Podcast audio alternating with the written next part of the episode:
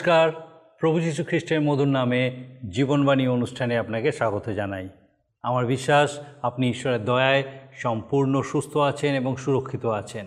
আর আমি খুব খুশি যে আরেকটি বার আমাদের এই জীবনবাণী অনুষ্ঠানে আমি আপনাকে স্বাগত জানানোর সুযোগ পেয়েছি। আপনাকে অনেক ধন্যবাদ যে আপনি আমাদের এই অনুষ্ঠানে নিয়মিত উপস্থিত আছেন।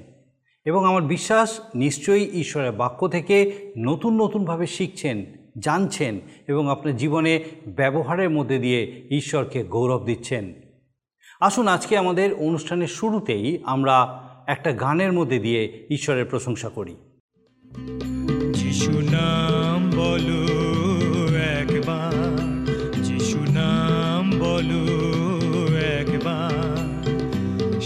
নামেতে শত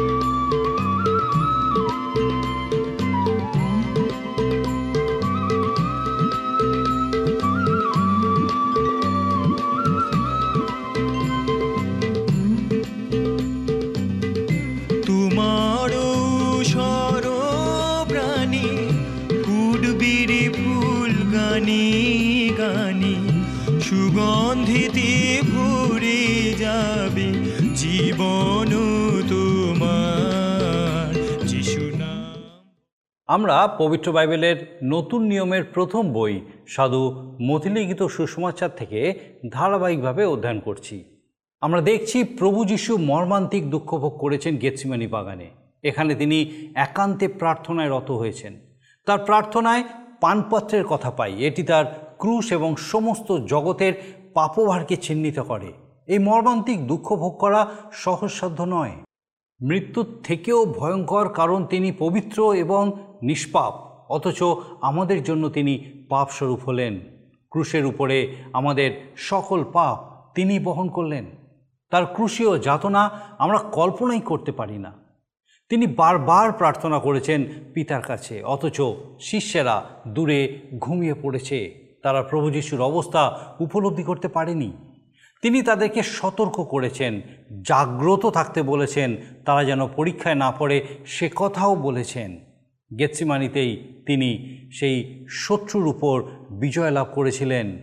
কালভেরিতে ক্রুশের উপরে থেকে বিজয় গেতসিমানিতেই সম্পন্ন হয়েছিল।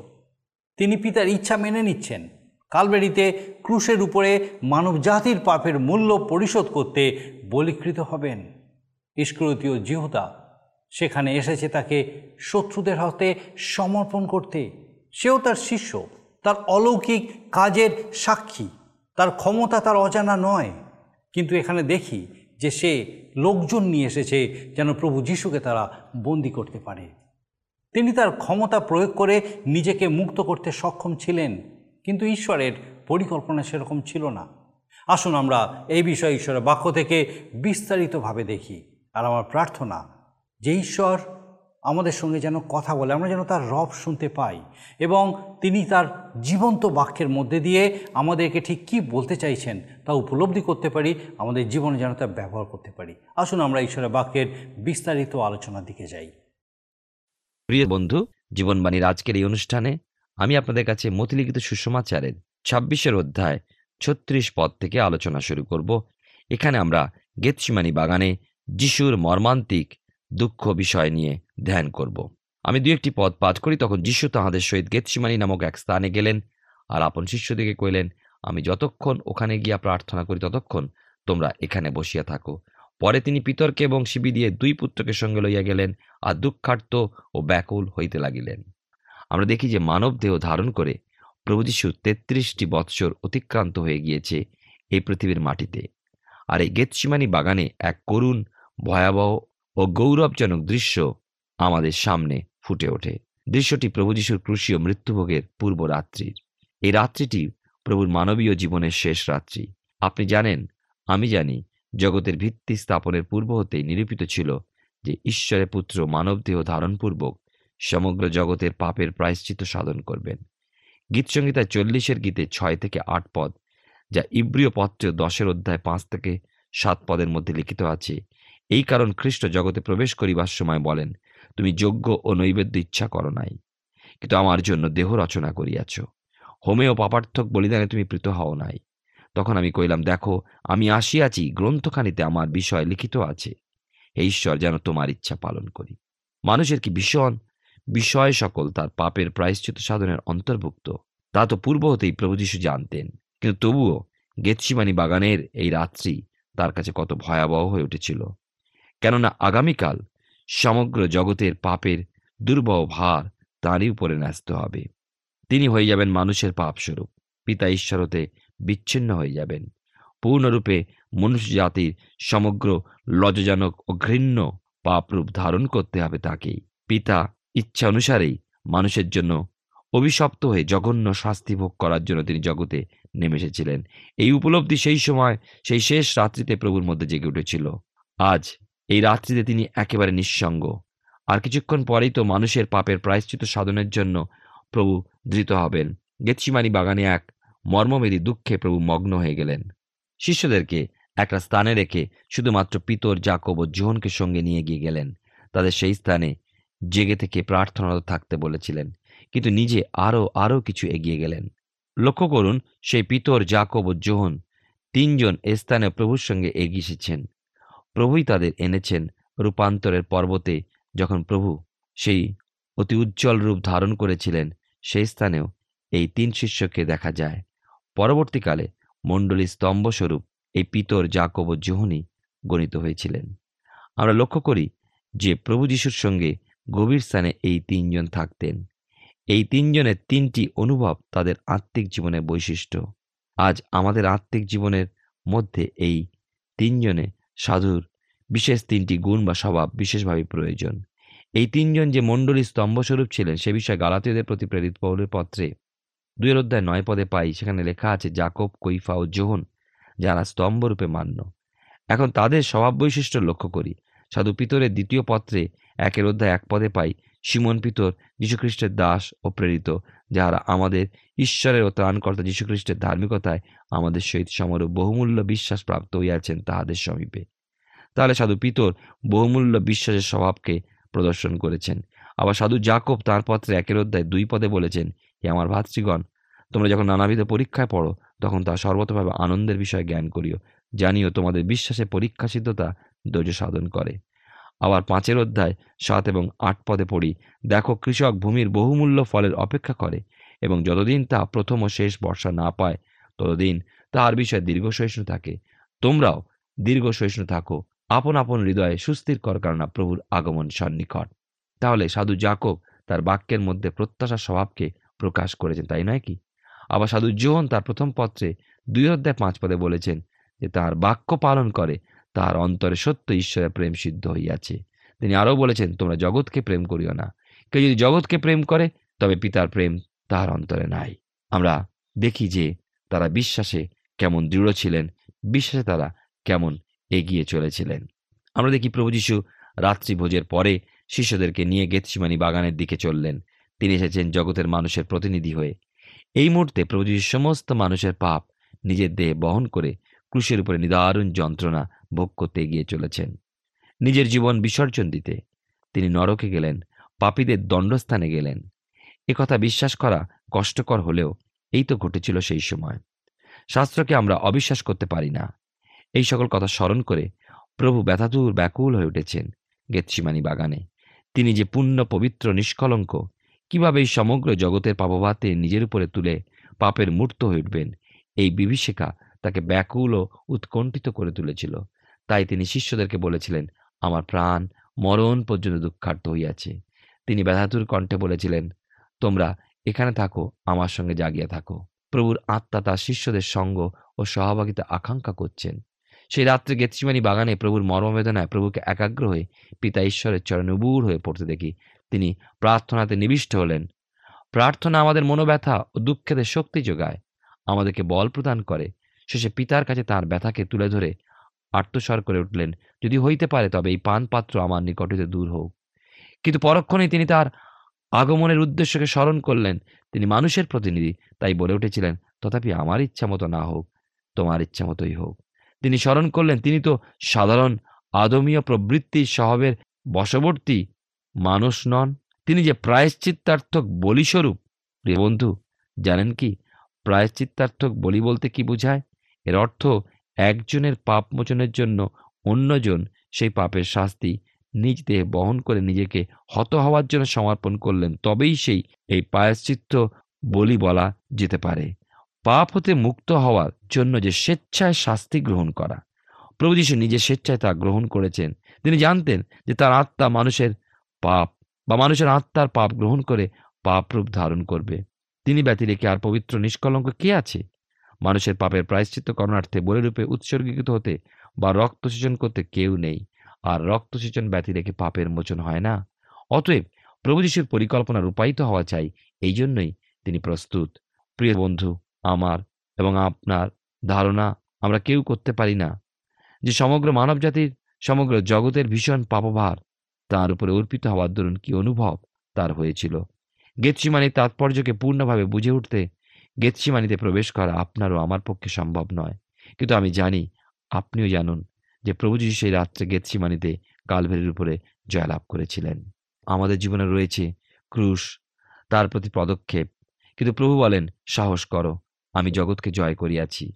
এই সমস্ত সময় প্রভু যীশুর সঙ্গে অর্থাৎ আমাদের পুত্র ঈশ্বরের সঙ্গে পিতা ঈশ্বর রয়েছেন, কিন্তু আর কিছু সময় পরে প্রভু যীশুর ক্রুশের উপরে পিতা ঈশ্বর কর্তৃক পরিত্যক্ত অবস্থায় সম্পূর্ণ একাকী হয়ে পড়বেন।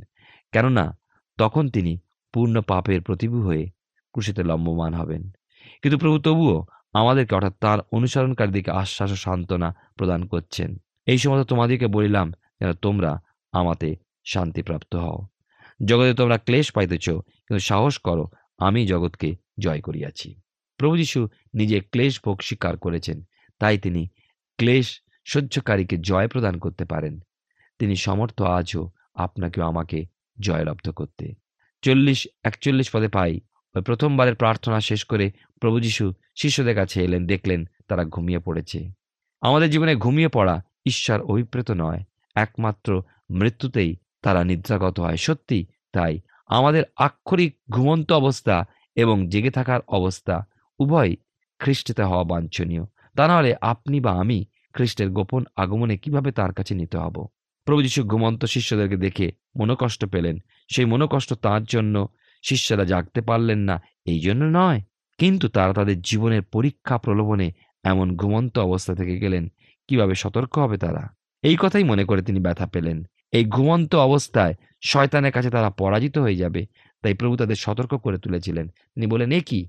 এক ঘন্টাও কি আমার সঙ্গে জাগে থাকিতে তোমাদের শক্তি হইল না? প্রভু যিশু আরও বলেছেন, জেগে থাকো, প্রার্থনা করো, যেন পরীক্ষায় না পড়ো। কিসের পরীক্ষা? শয়তানের।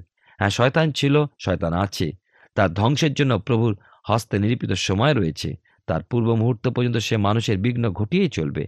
কিন্তু এই বিঘ্ন প্রলোভন পরীক্ষায় জয়লাভ করতে হলে চাই আমাদের জাগ্রত অবস্থা।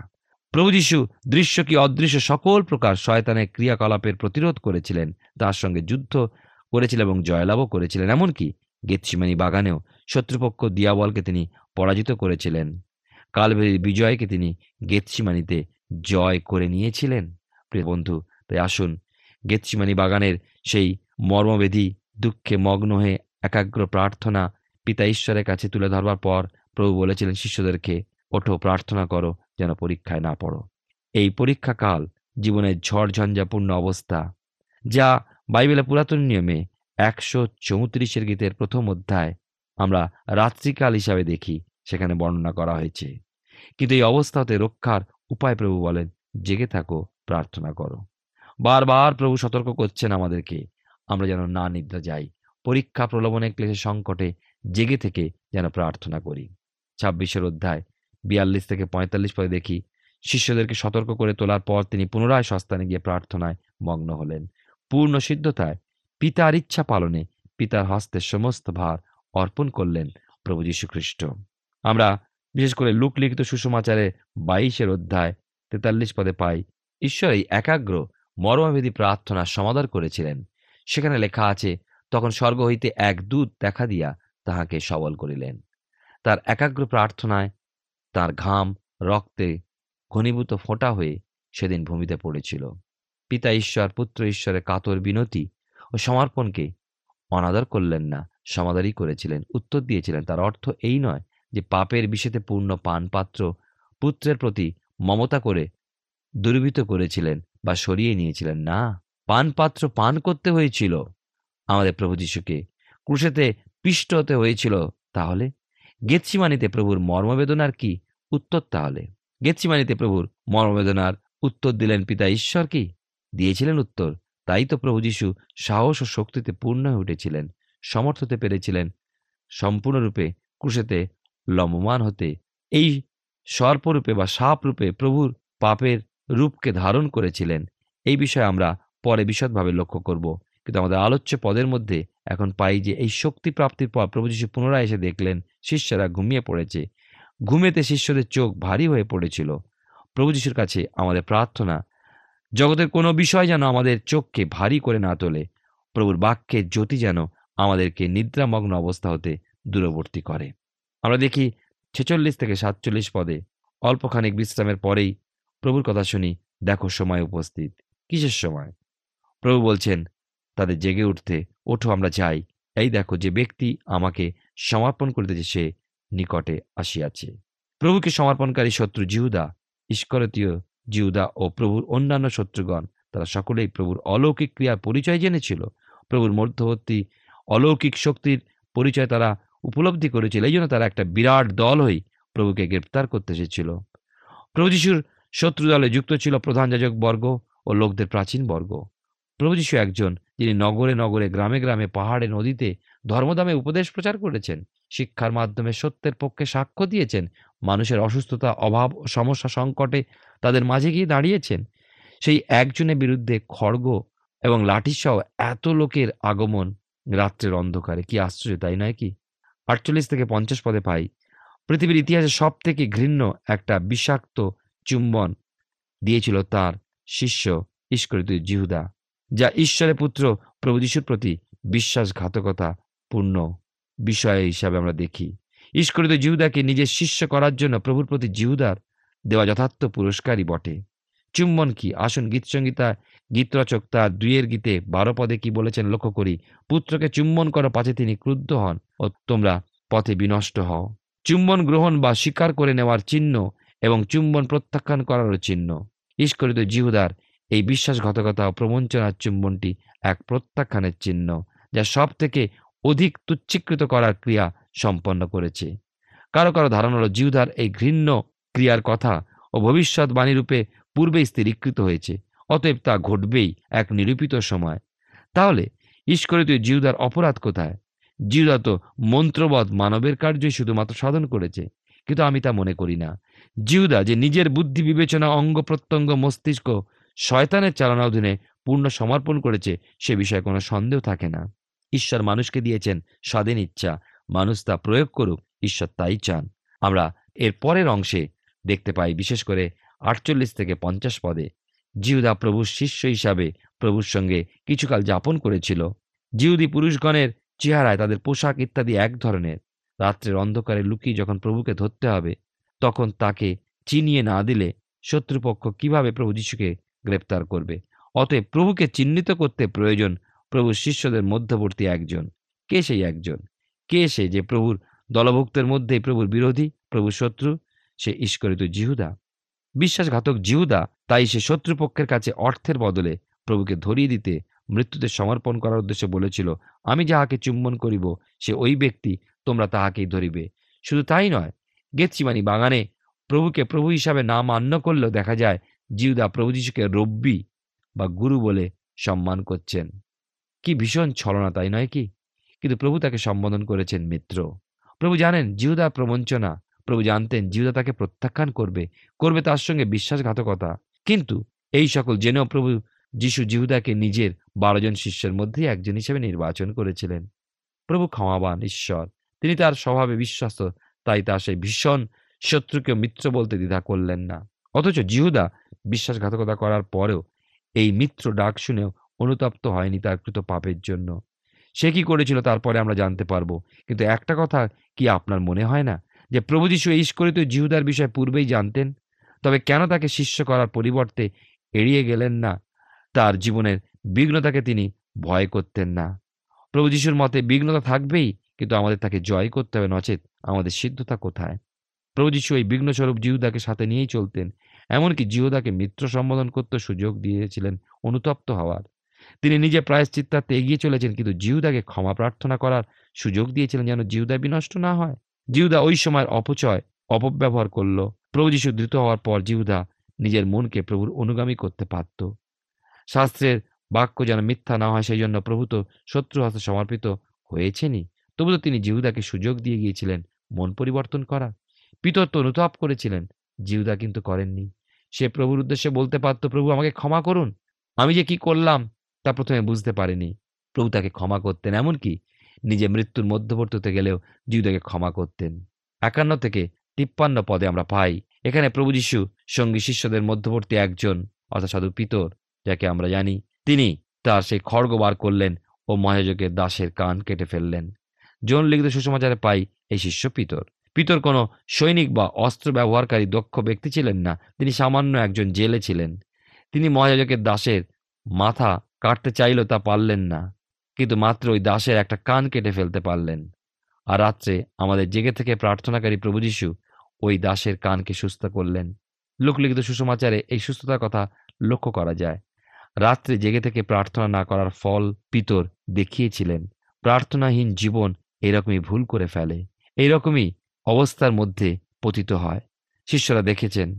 কিন্তু রাত্রে জেগে থেকে প্রার্থনাকারী আমাদের প্রভু যীশু মৃত্যুদণ্ড ভোগ করতে চলার মুহূর্তেও শত্রুকে মিত্র বলে সম্বোধন করতে পেরেছেন এবং শত্রু দাসকে সুস্থ করতে পেরেছেন।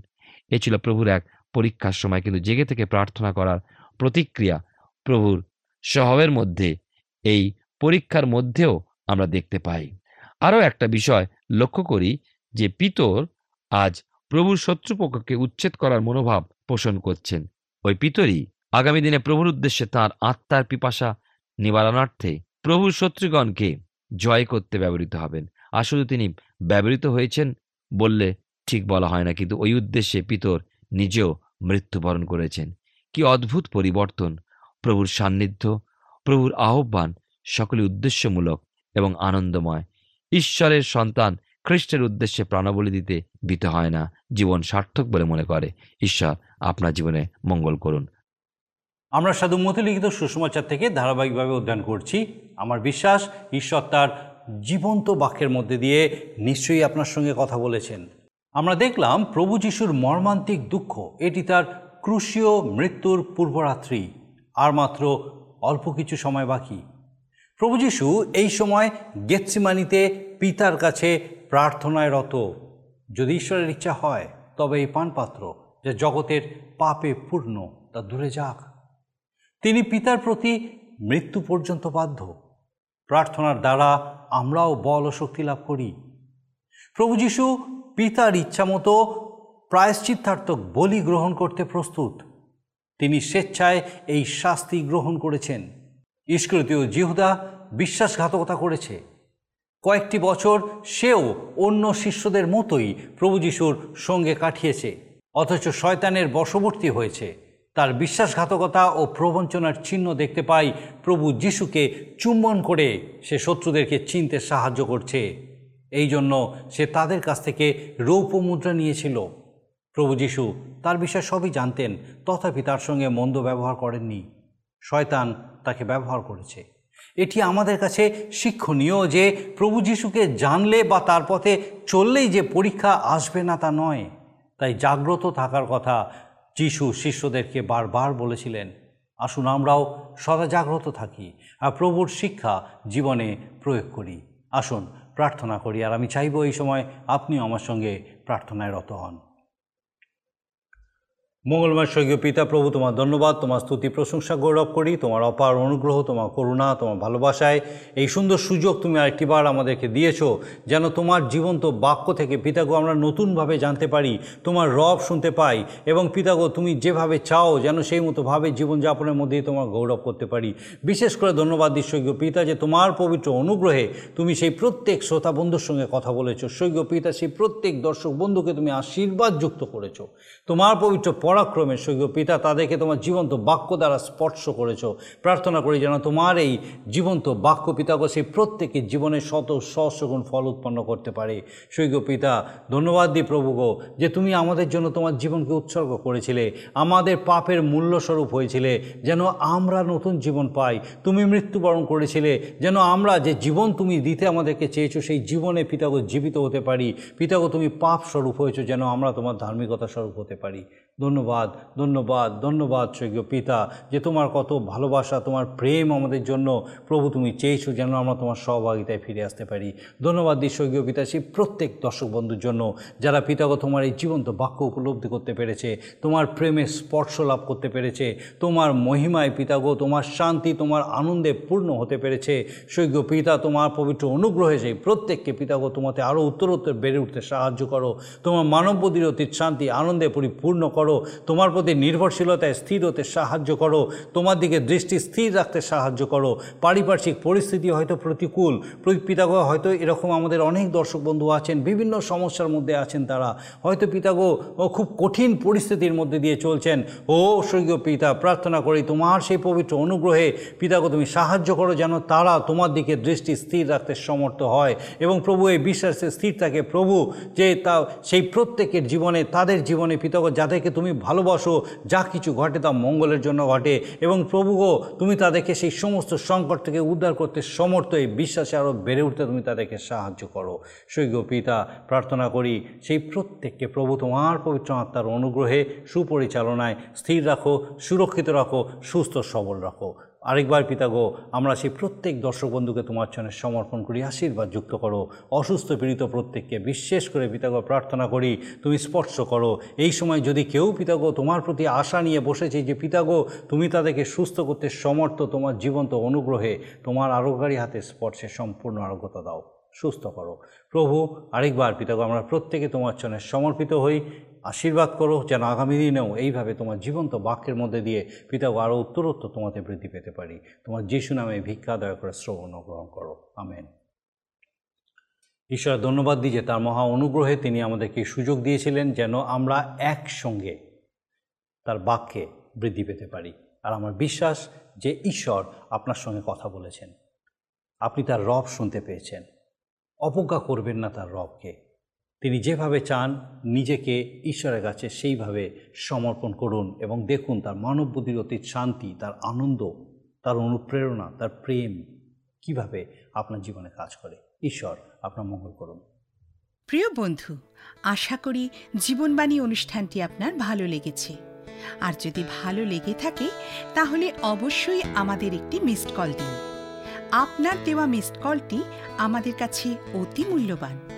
আমরা আনন্দের সাথে জানাই, প্রতিটা মিসড কল দাতাদের মধ্যে থেকে সপ্তাহের শেষে বিশেষ দর্শক বন্ধুকে বেছে নেওয়া হবে এবং সেই দর্শক বন্ধুকে পুরস্কৃত করা হবে ও সপ্তাহের শেষে তার ছবি ও নাম আমাদের অনুষ্ঠানে প্রকাশ করা হবে। গত সপ্তাহের বিজয়ী দর্শক বন্ধুরা হলেন দিল্লি থেকে জয়ন্ত চক্রবর্তী ও হাওড়া থেকে টুকটুকি মণ্ডল। আমাদের মিসড কল দেবার নম্বরটি হল zero four four four nine zero eight one two nine zero আপনি প্রার্থনা ও আরও অধিক জানতে আগ্রহী হলে আমাদের সঙ্গে অবশ্যই ফোনের মাধ্যমে যোগাযোগ করতে পারেন। আমাদের mobile number nine four three three four nine seven two three five এবং আরেকটি হল nine four three three eight zero, three seven, double five. আর আমাদের ঠিকানা টিভি স্ক্রিনে আপনারা দেখে নিন। ধন্যবাদ। ভালো থাকুন, সুস্থ থাকুন।